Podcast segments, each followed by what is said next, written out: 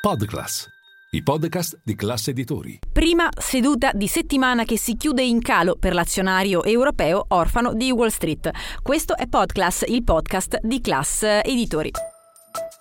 Linea mercati. In anteprima, con la redazione di Class CNBC, le notizie che muovono le borse internazionali.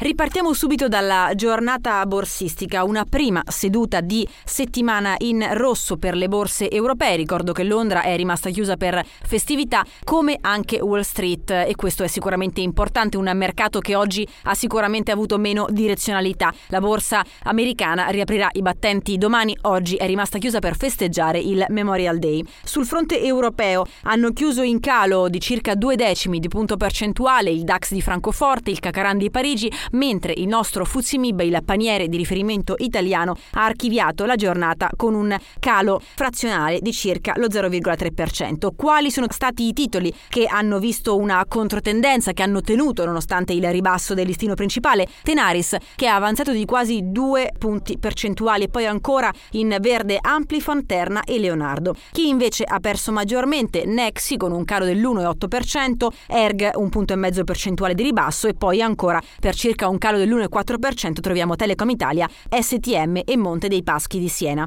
Attenzione al mercato obbligazionario. Oggi lo spread ha chiuso la giornata in area 184 punti base, un rendimento per il nostro BTP a 10 anni al 4 e 27%. Domani c'è un'asta importante, o meglio un piatto molto ricco da parte del MEF che torna in asta con un ammontare ingente di BTP con scadenza a 5 e 10 anni e anche i CCTU. E poi attenzione a giovedì quando arriveranno le nuove nuove indicazioni relative al BTP valore che poi inizierà ad essere scambiato, o meglio acquistato, nella settimana successiva.